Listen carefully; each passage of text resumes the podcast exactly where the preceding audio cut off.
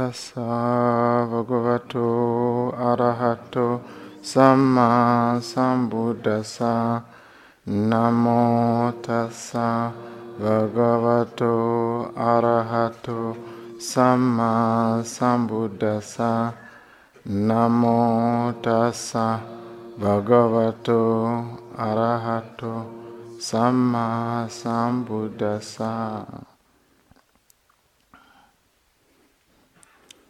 Today, I'm going to talk about arousing and balancing the five spiritual faculties. It's said that um, in Buddhism may not have God, but it has list. So here, here we go. You have the list already?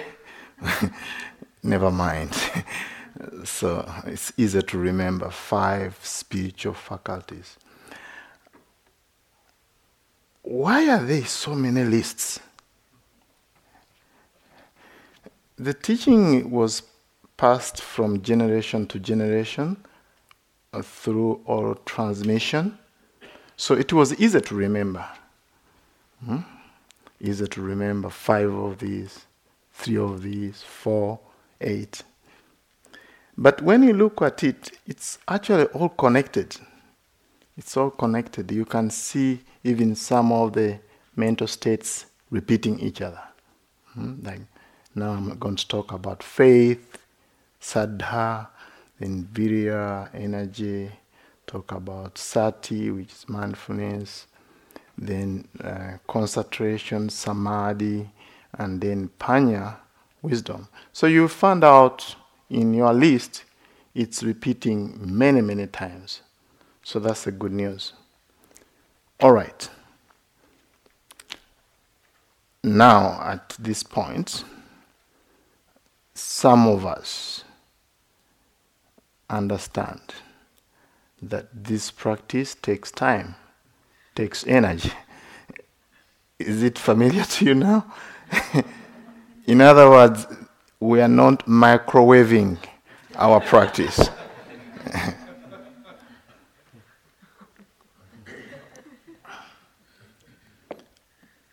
that machine was amazing for me the first time I saw a microwave. I couldn't believe it.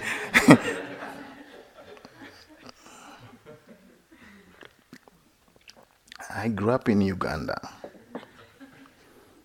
I used to visit my grandmother. Hmm? And it was deep in a village. Preparing a cup of tea used to take a good 45 minutes. You have to go and fetch water down the hill, and the jerrycan, very heavy. Then you have to start fire, and then you don't, you don't have a matchbox, and then you have to go to your neighbor and get some kind of piece of uh, amber and then it start fire and then it stops and then it keeps on going the fire keep, it keeps on going and stopping.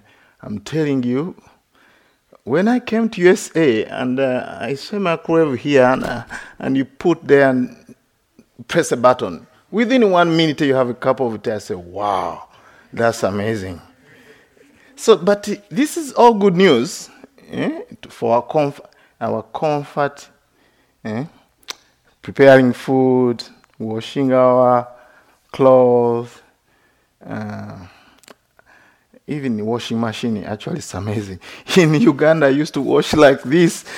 it took it took like 45 minutes, one hour to wash a lot of clothes. You know, here you just 45 minutes and put in a dryer I remember very well you put in a dryer, then within one hour you are all set. Not in Uganda, eh, where I grew up at least in a, some time in a village. I used to go in a village. Then you have to dry them, you wash them, takes uh, 30 minutes, 45 minutes, and then it takes almost a whole day or uh, half a day to dry. Depends on whether it's a rain season or not in a deep village in Uganda, it was like this. So when I came to USA in '99, I was amazing how it's so easy to wash your clothes. Hmm? So this is all good news. But the problem, uh, we use the same mentality to practice meditation. Hmm? We come here, it's a three month retreat or six weeks. We think that we are going to put our practice in a washing machine and get all the results. Eh? Maybe washing machine is okay, but microwave, I'm telling you, within one minute. We are not here to do that. We are here actually to see how our practice unfolds organically. Hmm? Organically, you know. And it's amazing to watch the process, you know. So that's why I like the Pali word, which is called mental development. English word is mental development. The Pali word is bhavana. Bhavana, mental cultivation, mental development, you know. So you can see it's a process that unfolds slowly by slowly. So today um, uh, I will talk about, of course, the five spiritual faculties, uh, picking up from where I stopped last time when I was talking about the four ways of progress. And uh, just to remind you, in case you forgot, I talked about uh, this, the Buddha's words, uh, the four ways of progress. Pain, one was painful uh, process and slow uh, comprehension. Second one was painful progress and dull comprehension. And then the third was ple- uh, pleasant progress and slow comprehension. And then the fourth one is pleasant progress and quick comprehension. So that's where uh, I stopped last time and I talked about uh, we, even when we have painful uh, uh, progress, uh, it doesn't have to be that way. We can actually uh, deal with difficult emotions, greed, hatred. I, I talked about this last time. Now I would like to talk about how, let's say, if we are experiencing a, a slow comprehension because of maybe dull um, five spiritual faculties, how can we arouse them? How can we balance them uh, so that it's a little bit, uh, not microwaved, but a little bit faster, being, not being stagnant? By the way, having said that in Uganda, uh, uh, I was preparing a cup of tea for, for over 30 minutes. It's not the case now. We have microwaves now. Just you, you may not want to say, I don't want to come to Uganda and prepare a cup for 30 minutes. no, no, it's no longer the case. That was back in the 1980s, you know. So now it's okay, you're fine. You come to the temple, you'll have a, a, a cup of tea very quick, let's say. but when we come to, to practice, it's not going to be the case. You come to temple or to the temple and the meditation hall, we have to leave the practice uh, to unfold slowly by slowly. All right, so now these five spiritual faculties. The word is Indriya, Indriya in Pali, uh, which means lordship, hmm? control over a certain sphere, a certain s- sphere, right? It's like a king, they have a kingdom. Hmm? They take control over that area. But uh, some people translate it spiritual faculties, but controlling faculties seem to be more direct translation, but I understand it. So we have five spiritual faculties. Sometime also there's another set which is called spiritual powers. There's a little bit difference due to function. Spiritual powers usually uh, it's the same set, but uh, what powers do is to oppose the, uh, uh the the mental state. Like let's say doubt. When you have doubt, and the, uh, you have faith that really drowns your doubts, so then it becomes a power because it's able is it's it, this this spiritual faculty is able to to drown doubt. So the list goes on. So now these five spiritual faculties, starting with faith and confidence, it's amazing how the Buddha bunched them together with other spiritual faculties. It was not a mistake. It's because actually they are related in many ways in a causal relationship. So you can even define faith as this is a working definition. Faith is energy, it's confidence plus energy plus mindfulness plus, plus concentration plus wisdom to keep it simple. so, because you can get lost in a definition, but actually, when you look at it, uh, the Buddha bunched always this teaching together so that they have a relationship. Otherwise, you pull out other factors, and let uh, let's say you pull out energy, uh, even especially wisdom and the concentration. You you pull out those other four factors, then faith, according to Buddhism, it's, uh, it defeats its purpose because you don't have wisdom, you don't have mindfulness, you don't have effort. So it's, there's a reason why these spiritual faculties are together. Even in other teachings, there's a reason why compassion and uh, appreciative joy and equanimity come together with metta loving kindness. So try always to connect other than pulling out, choose, pick and choose. If you pick and choose, you'll be in trouble. yes, because then, let's say, faith is going to be blind faith. Hmm? It is not going to be backed up with wisdom and understanding. So we have faith and confidence. Do you have faith and confidence? Do you? In your practice? eh? Sometime in the beginning, of course, it's faith that brought us here. Otherwise, you will not be here. But as we begin our practice here, sometimes we start to lose faith and doubt comes, which is the opposite of faith. Doubt about the Buddha's teaching, doubt about the teachers, doubt about your own practice, instructions. Should I observe the breath here or rise and, and fall abdomen? I have restlessness, maybe, let's say you may have restlessness, and then you doubt whether you even over you ever overcome restlessness. You think it's going to be here for the rest of my life. That's what I thought. One time in 2000, I was in San Jose practicing with my teacher for 10 days, uh, San Jose, California. I don't know where restlessness came. I went to him and said, You know, can you help me to overcome restlessness? He just smiled at me. You can overcome restlessness when you attain fourth level of enlightenment. and I didn't know. I thought he would fix it. He's such a great teacher. He's going to fix it. Maybe some of you, maybe you come to the interview and say, Let me go to Bhante. He will fix my. maybe you see when you, you're getting ready for the interview, you say, Let me go and tell my teacher. They will fix it. for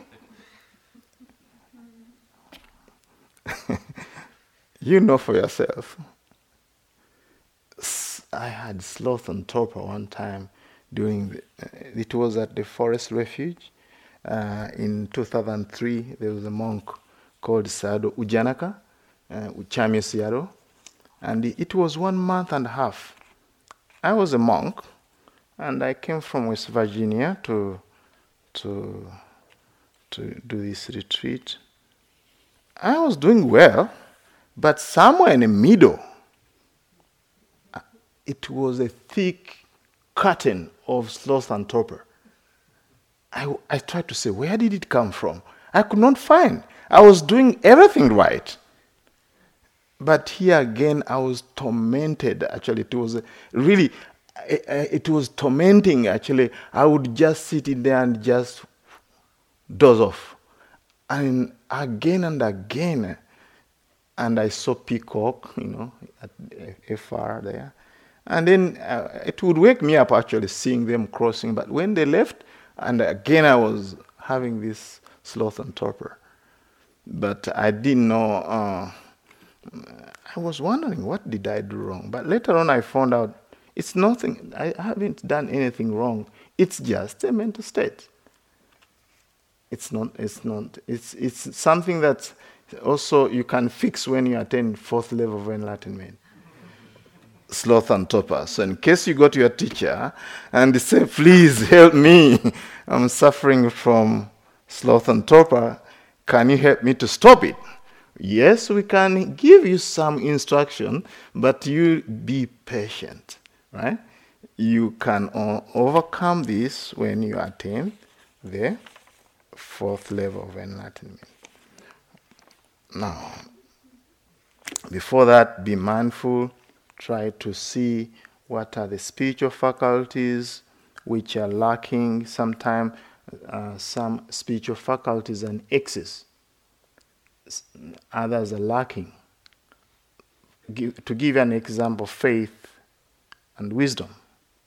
Faith and wisdom, sometimes you have more faith than wisdom, sometimes there's uh, uh, more, uh, more, more wisdom and less faith.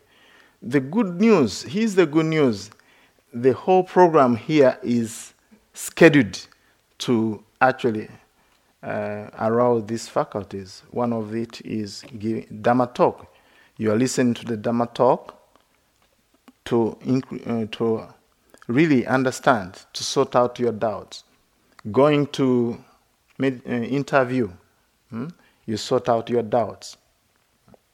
Actually, that's the best way to sort out, sort out your doubts by asking questions about your practice. So this is all building process of uh, this meditation retreat. Another one is, uh, of course, um, uh, restlessness and uh, sloth and torpor. Also, that is already in a system where we tell you, please balance your walking and sitting. Sometime in the middle of a retreat like this, you gain concentration, a lot of concentration, and then you sit for the whole day. Have you sat for the whole day? or you sit for five hours, for four hours, two hours, one hour. It happens. yes, uh, I've seen this happening uh, in a meditation center. People sit for four hours. And for me in Burma, I saw it happening, and I was cutting back on walking meditation. You can do that for a while three days, four days, five days. But if you have another month to go, Sometimes it reaches a stage whereby its concentration is out of balance and uh, you lose it. you become very uh, either sleepy if uh, you've been sitting for a long time, you build a lot of concentration and there's not enough energy. That's very common, especially where we are now on a retreat. What's more going on actually is more balancing between concentration and energy. In the beginning, it's more uh, faith and wisdom, but right now we are at a place where we need to balance energy and concentration. It doesn't mean that, of course, you don't need to balance faith and, and wisdom, but that also can come. But this is more prominent at this time. And what about mindfulness? Is there enough mindfulness or too much mindfulness? No, that one actually is what is helping us to balance all other excesses hmm? And uh, sh- uh, shortages. So, so mindfulness, leave it alone. It's always necessary. You can't say, okay, Bhante, you go to your teacher, Guy or Carol, you know, I had such excessive mindfulness. What can I do with it? Sometimes, not all the time, we can detect that you have excessive energy and we tell you what to do with excessive energy. But with mindfulness, the more the better. right? And it helps to balance other faculties. So now, uh, this is a, a serious talk actually. Five, five of them. I hope we can go through all of them. So we start with faith. It it controls the sphere of resolution. You make a strong resolve, uh, either to to be with your practice, not to doubt, having what you call indecision. You are not decided whether to watch your breath here or here, whether to practice metta or compassion. So it's very, very easy to have this kind of uh, uh, doubt. But what I found out, uh, when faith is lacking, doubt is just very near actually. And usually it's not about uh, the, the present moment. Uh, it's happening in really what's going to happen in the future. Right? Will I, let's say for instance, I ask myself, will I really get enlightened by observing the breath? Hmm? Will I attain final happiness? Sometimes we can ask those questions. And then, in terms of the practice, we can be non decided. That's a problem. What I found out if you, you have doubt or indecision, always come back to the present moment. In a present moment, there's no doubt. Do you believe it or not? okay, let us try. Okay, try to doubt. a little bit doubting. Okay? Try to doubt something. right? Just take a moment, all right?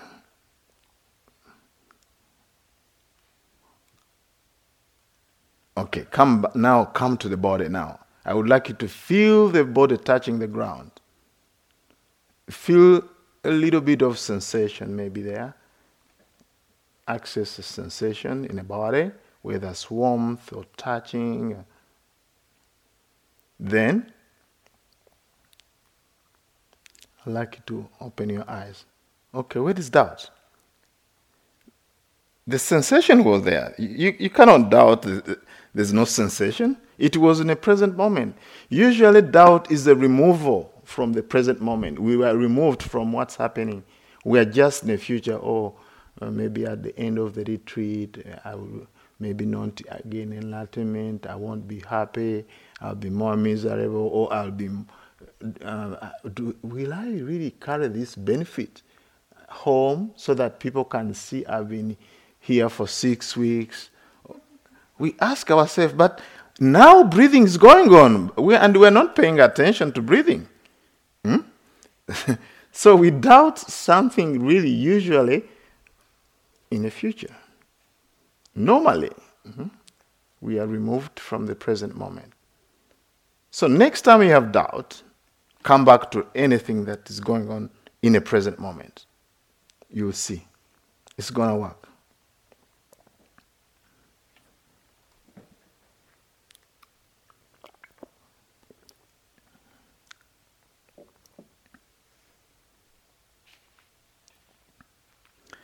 So we arouse faith by uh, wise attention to the qualities of the Buddha, Dhamma, and Sangha in your practice. Uh, so, in, in, when I was training uh, with a teacher called Sayadaw Pandita, he would ask us to start our meditation with what we call Buddhanussati which means uh, reflecting along on qualities of the Buddha. And he said, okay, if you don't know the qualities of the Buddha, like purity and com- great compassion and wisdom, maybe reflect on the qualities of the Dharma. Hmm? Visible here and now. The, the Dhamma is visible here and now. That's what I was telling you. Hmm? Try to come back to the body. What's going on in the present moment. There's no doubt. If the Dharma is visible here and now. Reflection on the Sangha also. So that can also be very helpful when you have uh, uh, doubts. So that will in- help you to increase faith, to arouse faith. Energy, the second faculty, how to arouse it, is to pay attention, Why wise attention to of course, the four kinds of efforts. James has already talked about wonderful talk on the four efforts. And uh, paying wise attention to there are three kind of efforts. One is initial effort, sustained effort, and then non-stop effort. Uh, I want to give you an analogy that help, help me to understand uh, these three stages of effort. I, the analogy I saw, uh, it's about airplane. When airplane is parked in a parking lot, it's there, it cannot move. So what do they do? They get a tractor hmm, and then start they hook they hook it on a tractor and start pushing it away. So that's the initial effort. Those who have seen the airplane. so there's initial effort provided by a tractor to move it and navigate around the airport. And then that tractor usually goes goes back. And then it leaves the airplane alone with its own engines running on its own effort. So it starts, it starts sustaining this effort on a runway. That's the second stage of effort. And guess what? When it gains momentum, takes off. That's called non-stop, non, non-stop effort. That's what we do usually here actually. We ask you even to use mental note, what's happening is when there's sleepiness, when there's pain. Have the initial efforts. You need a little bit of help hmm? by initi- uh, noting mentally. Not all the time, of course, you run crazy, but really actually have that initial effort. And then also we tell you to sustain your effort. Hmm? We tell you also that. Just be on a runway. And also we say, don't stop it, just continue on. So these three stages of effort are very, very important to arouse this kind of faculty. And then awareness, mindfulness. Uh, the Pali word is very interesting. Upatana. Hmm? Uh, we use it in our tradition when somebody is helping us. We, we say, Who's going to Upataka? the monk. That means who's going to attend uh, to the monk or nun or like this. We, use, we still use this word. So it's mindfulness or attaining that faculty. It, it, uh, it kind of uh, controls that area of awareness and attention. And uh, of course, the way to arouse it is any moment of mindfulness become a cause for another moment of mindfulness. And that's what Sally is talking about wonderful talks on the foundation of mindfulness, how to arouse this faculty. I don't have to talk about this. I think you've been hearing all these talks on the foundation of mindfulness, and uh, she's still continuing to talk about this. Then uh, the the next one, the, the fourth one, is called concentration. Concentration again this is a, another faculty uh, one of the faculty which is uh, controls the area of non-distraction right? Non, uh, you are not scattered your mind is focused hmm?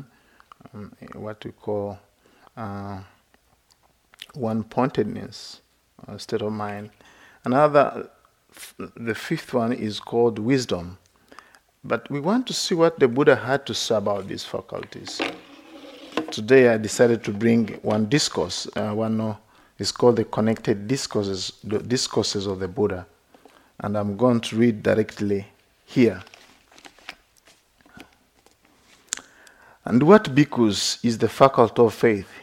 Here, bhikkhus, the noble disciple, is a person of faith, one who places faith in enlightenment of the Buddha and the, the, discourse goes on with qualities of the Buddha, like the blessed one is an arhat, uh, perfectly enlightened, accomplished in knowledge and and contact, conduct, fortunate, know of the world, and so on.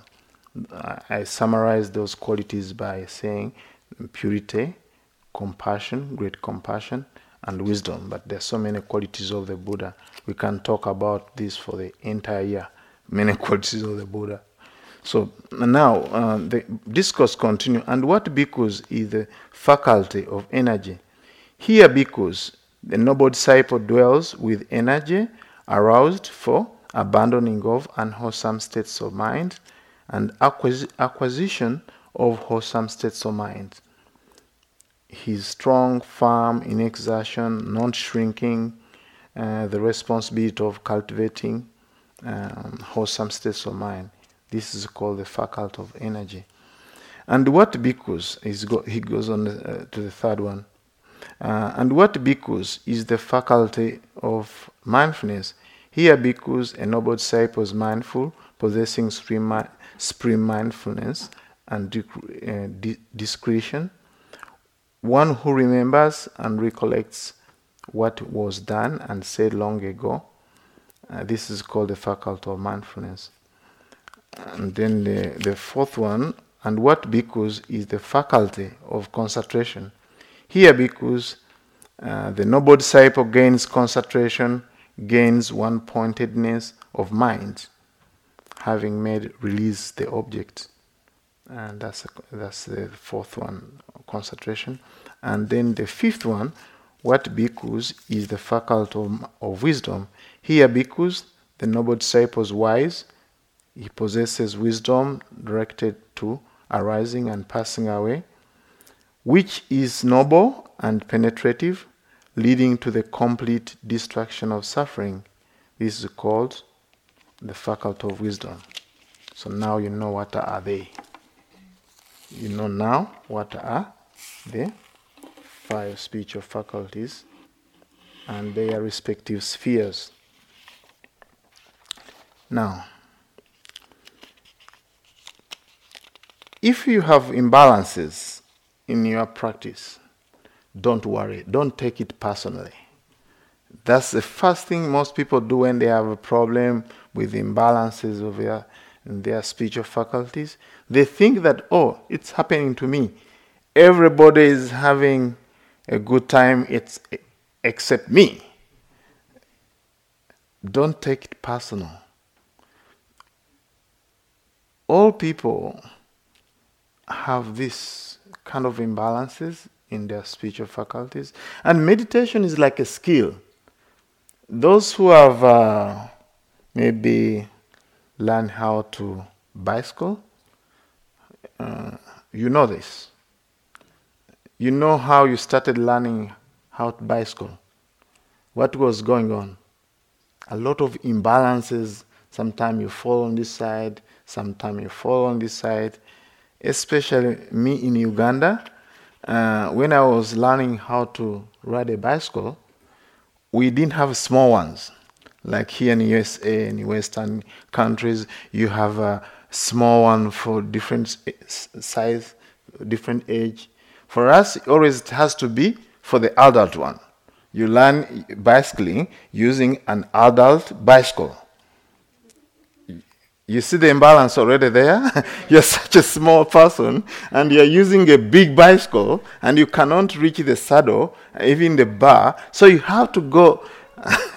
I think there's a Ugandan here. I understand our situation. So you have to go inside there. Somehow you. I wish there was a bicycle to demonstrate this, but I don't know how I would do it in my robes you have to somehow, as a kid, fit in there in that triangle thing. Eh? And then the way you are going to handle then the bicycle is off, already off point. So then you start struggling with the balancing. You try to always come back like this, you go this way. So I fell many times. I fell so many times, try to balance, to gain a balance while learning how to bicycle. And then what is very important, once I got that balance and I grab, and then I could sit on a saddle, I even moved my hands like this. But also I had a problem. I fell down one time.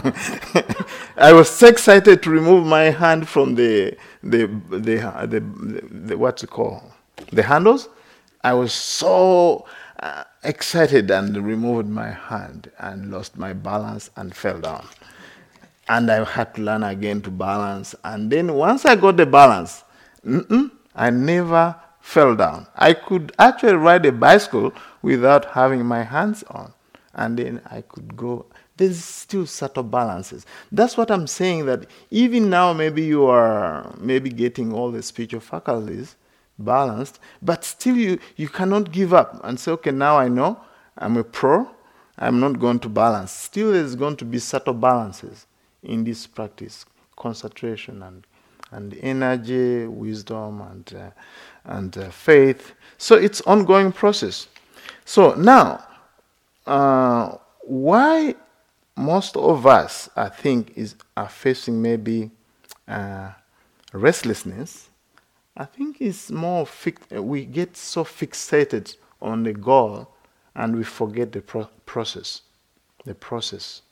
So it's very, very important always to have a beginner's mind and focus on the intention. The intention. Focus uh, on the on the effort, the aroused effort, and then let things evolve, eh? happen naturally. There's a very good simile, the simile of mother hen. What hens do? You know what hens do? They hatch eggs. Hmm?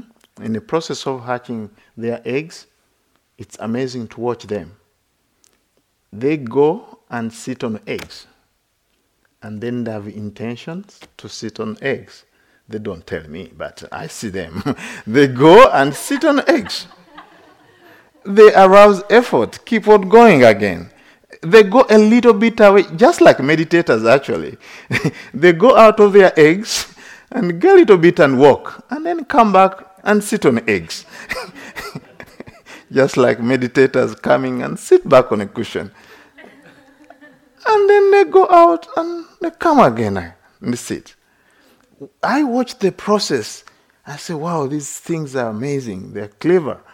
So they do that process until a certain amount of time. And guess what?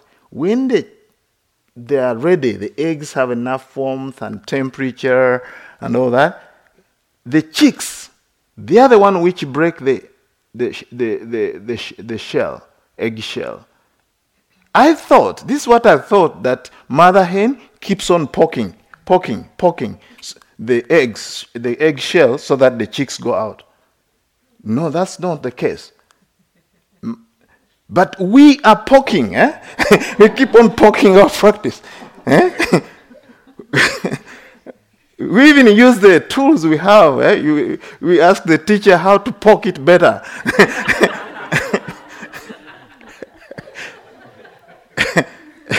I'm not saying you don't go to your teacher and ask them how to overcome restlessness and, and all this. But uh, what, what I'm driving at here is actually your intentionality, your effort is very important.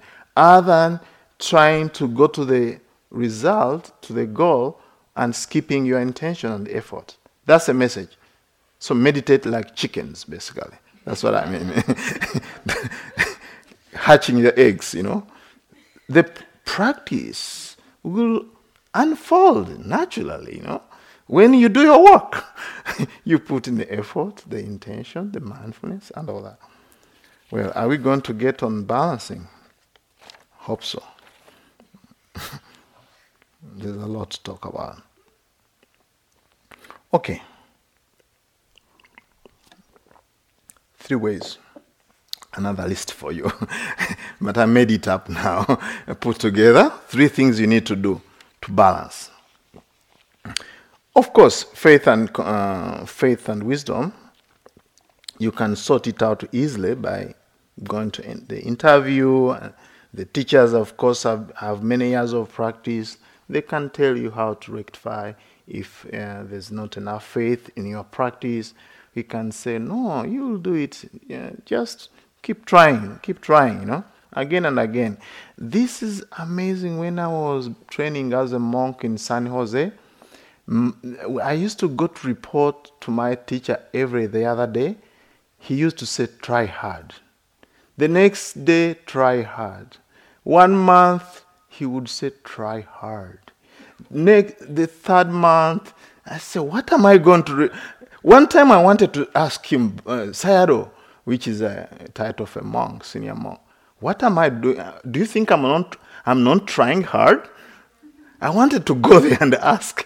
But I, I think when I reflect back, he was trying to encourage me, right? Hmm? To encourage me, keep going, keep going, keep going, right? So that's what we usually do to really to instill confidence in you. Hmm? Asking questions can help you to sort out your doubts. Now, three ways. The first one uh, to really balance your your your spiritual faculties. Uh, I found out in a discourse, very very important discourse, and I'm going to read it for you. It's the the kind of mind uh, meditation you are doing doing can help you to balance spiritual faculties when you have maybe. And a good sign that your spiritual faculties are not balanced is when you have restlessness. Then you know that you have excessive energy of over concentration. And if you have maybe excessive concentration of, of over energy, then you are going to get sloth and torpor. That's a good sign. So when you get into those signs, you can say, okay, I think there's something that's not balanced here. Let me do something about this. So this is a discourse that is so helpful for me. When I found it, I said, wow, there's this kind of meditation the Buddha talked about. It's called directed meditation and undirected meditation. So here's what the Buddha said. I'm going to summarize it because there's not enough time. Here the Buddha say, Ananda, a bhikkhu dwells contemplating the body in the body, and so on, as Sally said. But here, when he, there's where he's talk, it, the Buddha talks about while the meditators contemplating the body and body and so on, um, uh, body and body, there there arises uh, based on the body on the body either fever in the body or sluggishness of mind, or the, the mind is distracted outwardly. That bhikkhu should then direct the mind towards some inspiring sign. So, if let's say you have sloth and torpor, you have uh, uh, restlessness, you can d- direct your mind to the qualities of the Buddha. You can direct your mind to metta, loving kindness. And according to this discourse, uh, the Buddha said when you, you direct uh, your mind towards an inspiring sign, gladness, the Pali word is pamojja, arises. There's a series of uh, mental states that arises after really uh, directing your mind to something inspiring. One is gladness. Mm? After gladness, there's piti, which is uh, uh joy. Uh, uh, James talked about the talk about joy. So when joy arises, the body becomes tranquil. One, one, one, one who has tranquility experiences happiness. And the mind, the mind of who is happy becomes concentrated. You see? So this is the way. This is the way. Now, on the other side, uh, the Buddha talks about also uh, what we call undirected man, kind of meditation. This is a quote I think also I should I should read it. Uh, and how Ananda is the development without direction, in other words, undirected uh, meditation. Not directing the mind outwardly, a bhikkhus understand my mind is not directed outwardly. Then the bhikkhu understands it's, uh, it's, uh, it's the mind and uh, it, it is unconstricted. It is unconstructed, uh, constricted after and before, liberated and undirected. So uh, here, actually, you you don't have to uh, direct your mind to inspiring to any inspiring object. You just keep on practicing your uh, mindfulness of the body in the body, mindfulness of feeling in the feelings, and so on. So you can gauge where you are in your practice. Hmm? Let's say you're sitting here, and then all the techniques you've learned about uh, mindfulness, they are not working. It's better maybe to reflect on qualities of the Buddha. For me, in a meditation hall, I would actually look at the Buddha statue, which is like a symbol of enlightenment, and I would see how peaceful it is. And for me, when I was going through restlessness, I would look at the Buddha statue and say, wow, that looks peaceful. Eh? So it was inspiring for me. So probably that's why you put the statue there. So it's like a symbol of peace. Many people used this this symbol, like Mahatma Gandhi, I think, in a prison. Probably even Mandela, I don't know exactly. I think you can tell us. But many people have used this this uh, symbol of enlightenment to reflect outwardly. Oh, this is the possibility of attaining the highest uh, achievement, which is enlightenment for humanity, for human beings. So this is very helpful. That's the first thing you can do, which is called directed uh, or undirected form of meditation. Uh, I think that's very clear. The second one also is very, very important. Is called active or receptive mindfulness. So, Sally has talked about mindfulness and all of us here. But within mindfulness itself, there is what we call active form of mindfulness and also non-active form of mindfulness. One of my teachers called Bhante Gunaratana in West Virginia, he uses a, a very interesting word for mindfulness. He says, pay mindfulness attention, pay mindfulness effort to understand. So he's using now three words. Of course, the Buddha already used it, not so much in a sentence like that, but combines all mindfulness, effort, and understanding. So in this case, this is an active form of mindfulness, and you can apply this kind of mindfulness whenever there's unwholesome state of mind. When there's sloth and torpor, your mindfulness should be active form of mindfulness hmm? to allow energy to overcome uh, uh, uh, this problem of imbalance. So the, the Buddha supported it here in a discourse actually, and he gave a simile, which is very interesting.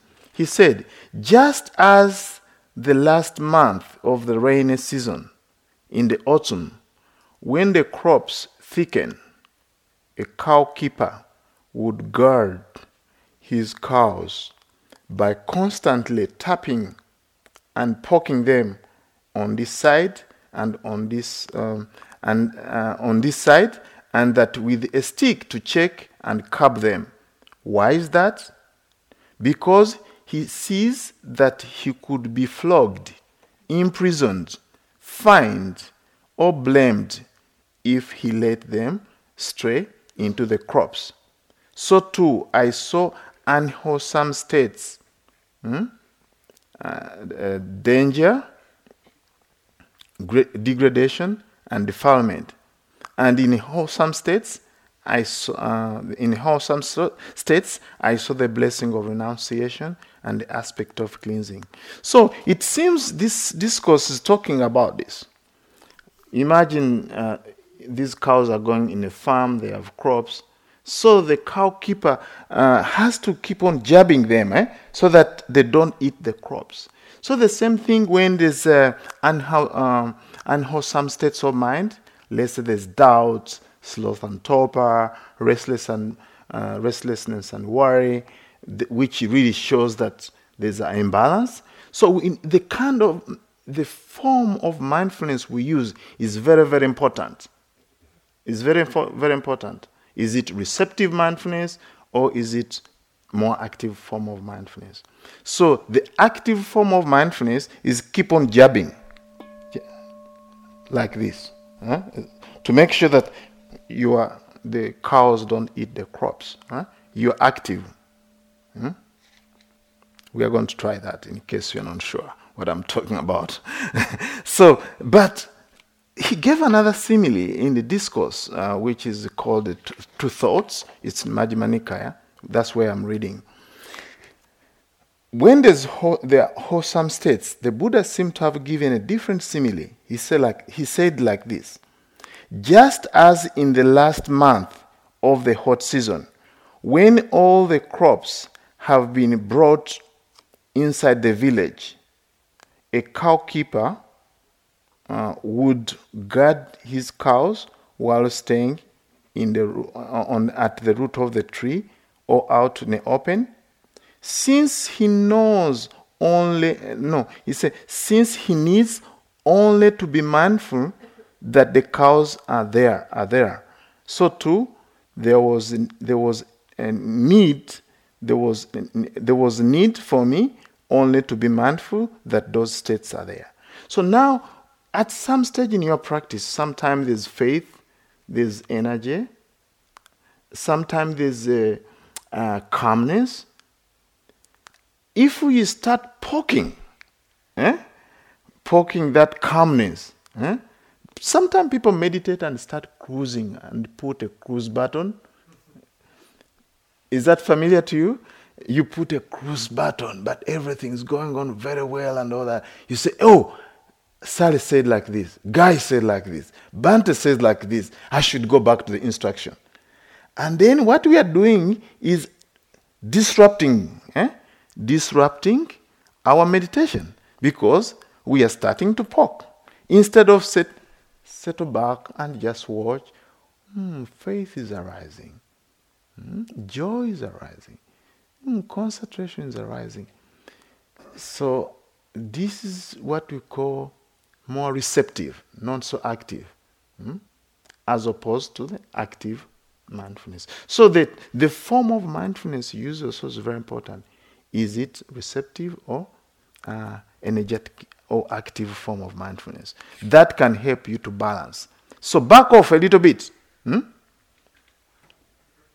Let us try that one. We have some few minutes. Two minutes. Okay, sit back, relax. I'm going to guide you into what we call active form of mindfulness. Okay, suppose you have restlessness. Hmm?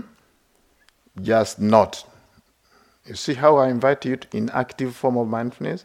Not restlessness, restlessness, restlessness.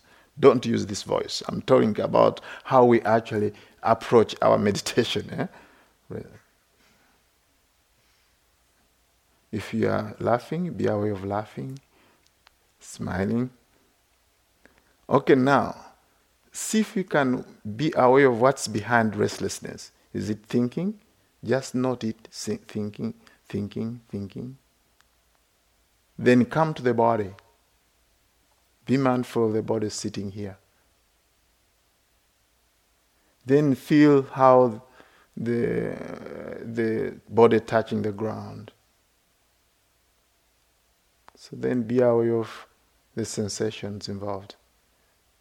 So that's one form of what we call active form of mindfulness. You're on top of things, eh? Jabbing, jabbing, jabbing, jabbing, jabbing. Hmm? Uh, try to guard everything. So now we are going to start receptive fund of mindfulness. Let's say you have restlessness. This is the second form of mindfulness. Okay, now you have restlessness. You are breathing in and breathing out. See if you can receive that breath without much energy, without efforting, just mindfulness and understanding.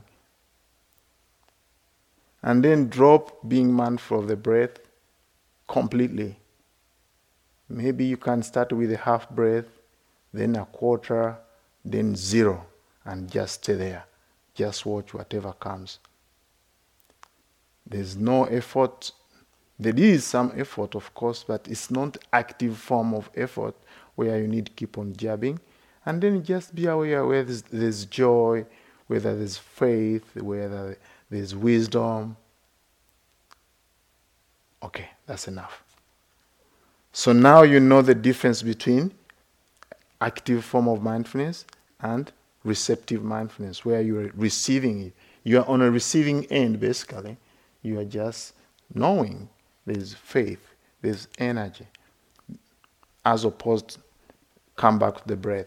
Do this, do this, do this. Yes, we need this kind of mindfulness, especially in unwholesome states of mind. All, all the time, but sometimes poking too much arouses a lot of energy and then we, we lose the balance. Like for me on a bicycle, put so much energy, fall on the side. So really, it's about balancing. It's about balancing. Hmm? Seesaw. Do you have seesaw in America? Seesaw? Yes, I loved that when I was a child. Da, da. And then there was that balance. so it's a balance. Be aware of the seesaw, you know, until you gain some balance like this. Oh, we have five minutes. The third way to balance is about postures. Your posture. You, you, you are, we gave you four postures sitting, walking, lying down, and what? Standing? You know that. But by the way, medita- meditation takes place beyond those four postures. But the four standard postures are very good to balance. Let's say when you have uh, a lot of restlessness, sometime, not all the time, it might be good maybe to go in your room and lie down.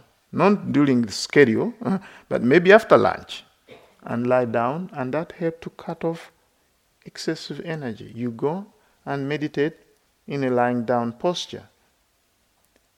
Sitting posture is also very good when sometime, but it doesn't work all the time. It depends. As I say, it's good to to balance. When you have sloth and torpor, a lot of it, like the one I experienced in 2003, I told you it was too much. Then maybe it's better you meditate when standing. Maybe it's better you do longer walks, do walking meditation. That will help with sloth and torpor, which shows that definitely there's an imbalance of your faculties. Maybe there's excess concentration and there's not enough effort and energy to contain it. That can work. Does that make sense? Changing posture is not about so much of physical energy, uh, but it's movement, uh, mental. Don't just think that okay, when I'm doing walking meditation uh, or let's say sitting, um, it doesn't mean that when you're going to do sitting meditation, uh, that's only when you're going to cultivate concentration, and, and that's when you're going to have uh, excess concentration of energy over energy. And then you say, no, no, I don't want to have that. I'm, I'm just going to actually do standing meditation. Please don't do those kind of things. Eh? It's more of what's your mind state going on. So watch more on a mind level rather than a physical level. But having said that, physical postures can help you when you have a lot of sloth and torpor um, you might want to stand mm-hmm. and then arouse energy, increase energy, mm-hmm.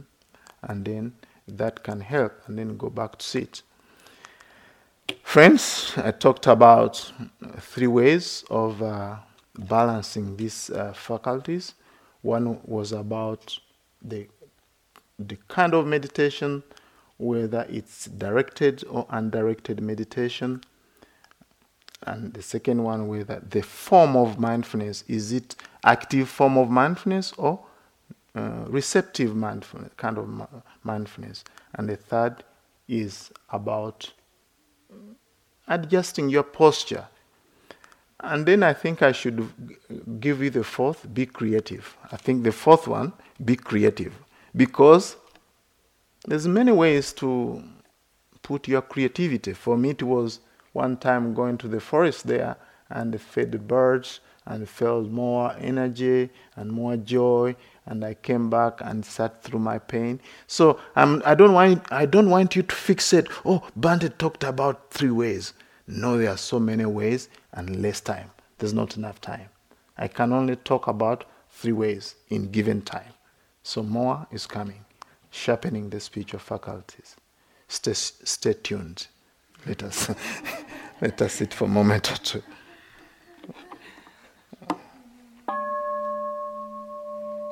Let us sit together for a moment or two.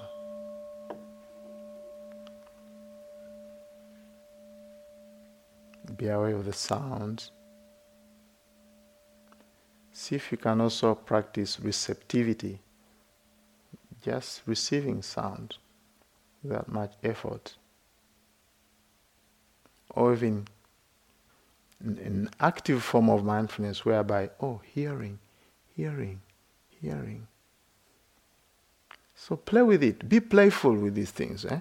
But more mindful. I'm not saying keep, keep on praying around, playing around. No, no. I say mindful eh? and effortful and kindful. Use all those tools that you have. Okay, thank you very much for listening. I offer this for your reflection.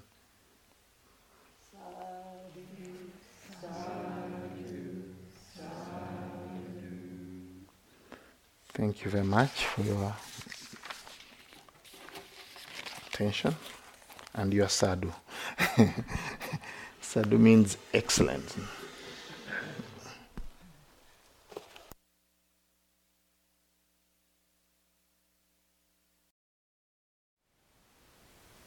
Thank you for listening. To learn how you can support the teachers and Dharma Seed, please visit dharmaseed.org slash donate.